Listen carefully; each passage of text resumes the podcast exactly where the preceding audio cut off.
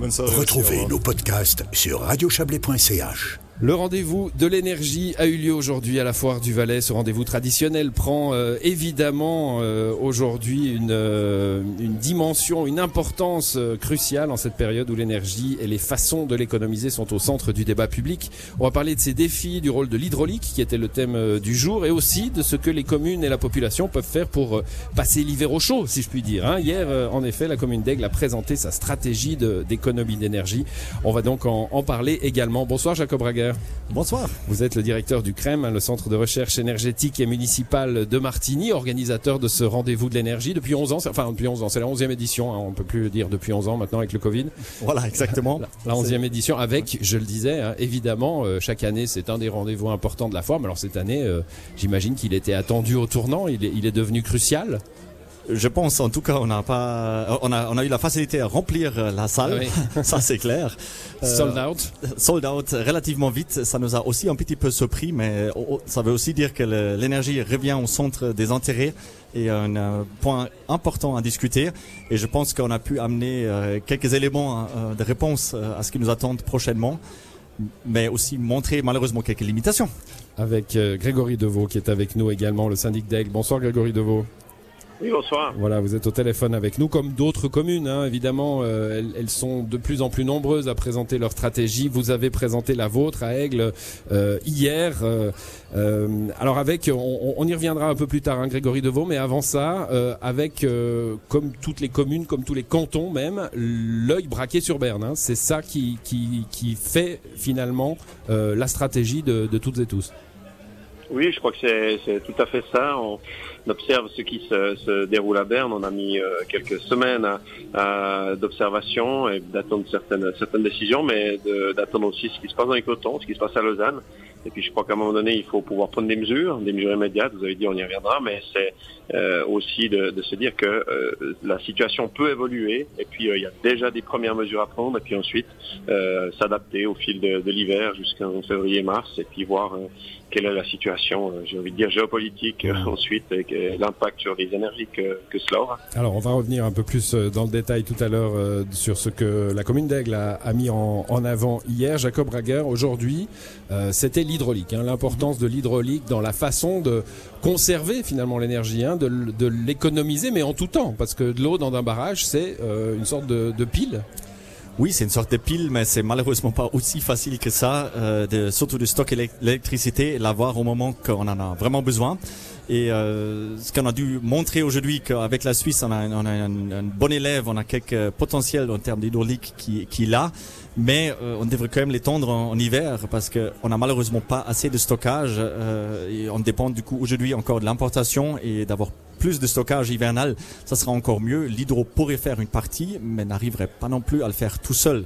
Cependant, je pense que c'est pour ça les mesures des communes qui se mettent en place maintenant sont aussi très importantes parce que d'un côté, on peut s'assurer d'avoir un approvisionnement.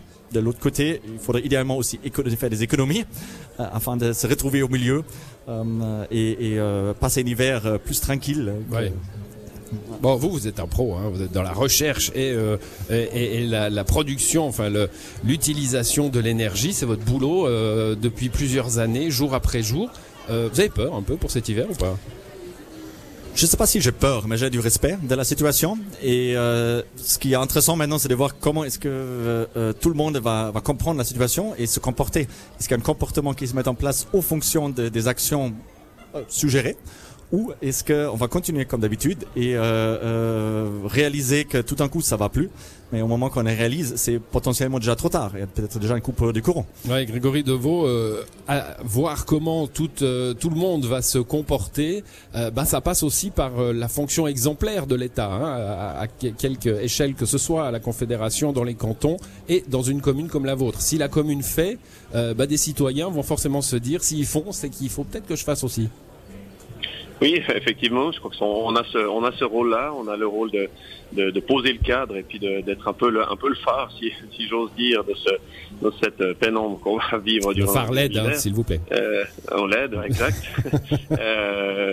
On a des métaphores toutes faites, mais oui. Effectivement. Et puis je crois que c'est important. On en a beaucoup parlé, c'est ce qu'on a dit.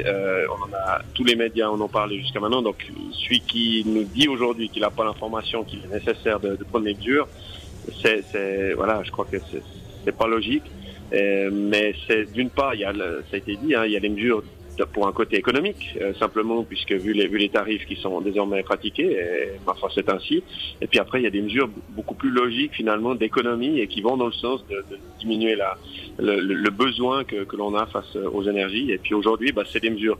D'une part, c'est de la communication, c'est effectivement de la prévention, c'est de l'incitation. Et puis, je crois bien savoir que dans les prochaines semaines, on aura certaines décisions qui vont aller dans le sens d'obligation ou d'interdiction par exemple, pour des enseignes ou des vitrines. Et ça, voilà, ça devra passer par là. Aujourd'hui, la consommation énergétique, elle continue d'augmenter. C'est peut-être aussi par l'avènement des voitures électriques, des vélos électriques. Bon, soit, mais il faut avoir des gestes au quotidien et investir désormais pour pouvoir économiser cette énergie qui est précieuse. Alors, on va pas aller dans le détail des mesures présentées à Aigle, Grégory Devaux. Elles sont assez classiques. On a déjà parlé aux échelons cantonaux et même dans certaines communes. Baisser le chauffage dans les bâtiments publics, agir sur l'éclairage public, toujours en gardant évidemment la notion de la sécurité qui est importante. Il y a aussi, vous mettez en place un comité de crise, Grégory Devaux, pour le plan OSTRAL. Le plan OSTRAL, c'est le plan de la Confédération en cas de pénurie et de coupure de jus. Ça veut dire vous aurez un comité, en somme, qui appliquera le plan si d'aventure il se met en place. Oui, mais je crois que là aussi, c'est dans toutes les entités publiques le cas. On a pu, c'est un comité de crise, on peut dire une cellule de crise, une task force, comme vous voulez. Mais en tout cas, dans les échanges que j'ai eus avec les autres villes de ce canton, c'était presque une des premières choses à faire, puisqu'à un moment donné, il faut avoir un pilotage finalement de ces mesures. Il faut avoir un état des lieux, c'est ce qu'on a fait pendant 2-3 mois depuis l'été. Il faut avoir ensuite un plan d'action, des mesures, un catalogue de mesures, et puis on les déploie au fur et à mesure. Et puis il faut les communiquer, bien sûr. Donc dans une cellule de crise type, on a voilà des dirigeants, on a des responsables de la sécurité, on a des responsables des bâtiments, du technique, et puis de la communication. C'est j'ai envie de dire tout ce qu'il y a de plus banal, mais effectivement il faut le constituer pour pouvoir il faut se préparer, hein, être prêt le moment venu, parce que ça, Aujourd'hui, je le disais, c'est de la prévention et c'est de la communication sur les bonnes pratiques, avec certains éléments de détail que vous avez évoqués. Mais demain, c'est possiblement du délestage 4 heures par jour. Ça c'est quand même assez complexe. Je suis pas sûr qu'on soit tous encore prêts à ça. Et puis possiblement, effectivement, plutôt sur février, j'imagine, un blackout. Personne ne le souhaite parce que c'est la pire des situations. Mais si ça arrive, là aussi, il faut être prêt. Et puis pour pouvoir réagir, puis j'ai envie de dire malheureusement depuis 2 ans on a l'habitude d'être en période de situation de crise et puis de chercher à les gérer, c'est notre mission. Ouais, Jakob Rager, depuis longtemps hein, que moi petit citoyen je fais des interviews sur l'énergie, j'entends l'énergie le problème, l'électricité parce qu'on peut pas la stocker et on dit aux gens il faut commencer tout de suite. Alors on n'est pas en pénurie maintenant, mais à quoi ça sert de faire déjà des gestes d'économie? C'est pour s'habituer ou c'est en effet on va quand même pouvoir mieux se préparer si on commence dès maintenant à faire des gestes d'économie d'énergie? Alors si j'ose faire la comparaison avec le Covid où on se retrouvait de jour au lendemain à la maison avec nos enfants en nous disant maintenant vous faites le télétravail et vous êtes parents et travailleurs en même temps, ça c'est compliqué quand même. Donc je pense pour ces crises-là, l'avantage est qu'on a encore quelques mois devant nous et ça veut aussi dire qu'on doit vraiment faire des entraînements, dire mais qu'est-ce qu'on fait en cas de coupure, comment on va se comporter afin de passer ces quelques heures, en espérant que ça reste vraiment ces quelques heures. Et je pense l'autre partie c'est des économies d'énergie. Tout d'abord, ils rapportent, rapportent au porte-monnaie. Donc autant apprendre et prendre ces bonnes habitudes, les instaurer afin de les avoir et d'avoir cette réflexe de base en cas de crise. Pas besoin d'attendre que c'est trop tard et maintenant dire maintenant je pourrais. Non, là c'est trop tard. Là, ouais, il y a eu un moment Covid où on a dit c'est un nouveau monde. Hein, il y a des bonnes pratiques qu'il faudra peut-être garder. Elles sont pas toutes restées. Hein. Mais vous dites clairement cette crise énergétique, ça sera peut-être cet hiver, ça sera peut-être plusieurs hivers, mais ces gestes-là, il faudrait les garder. Absolument, il faudrait idéalement les garder et aussi les appliquer en été où, par exemple, la Suisse produit assez d'énergie en soie, mais revendent. Pendant l'hiver, là on achète, on est dépendant des Européens et de nos stockages. Donc si on peut diminuer cette dépendance, je pense que ça sera plus facile. Mais ça passe aussi par des économies d'énergie et pas seulement par des solutions technologiques qui vont nous aider à stocker de l'énergie, comme mettre un barrage en route, et nouveaux projets de barrage. Mais ça prendra de toute façon quelques années. Ça sera pas prêt avant les prochaines dizaines d'années, oui, comme on a vu avec Nant de Drance, une quinzaine d'années de construction quand même. Donc c'est pas des choses qui se font du jour au lendemain. D'ailleurs, Grégory Devaux, dans vos mesures, il y a l'achat de panneaux solaires, la pose de panneaux solaires, il y a l'achat d'une de génératrice. Ça, c'est des choses qui sont très difficiles à obtenir maintenant, hein. C'est pas maintenant qu'on peut le faire. Vous les avez déjà ou... Oui, j'ai envie de dire, on s'est pas réveillé à la rentrée de l'été autour des vacances à se dire tiens, il y a un problème, faudra qu'on le fasse. On a déjà pas mal de matériel, il faut le dire. Maintenant, ça peut assurer, disons, une certaine subsistance.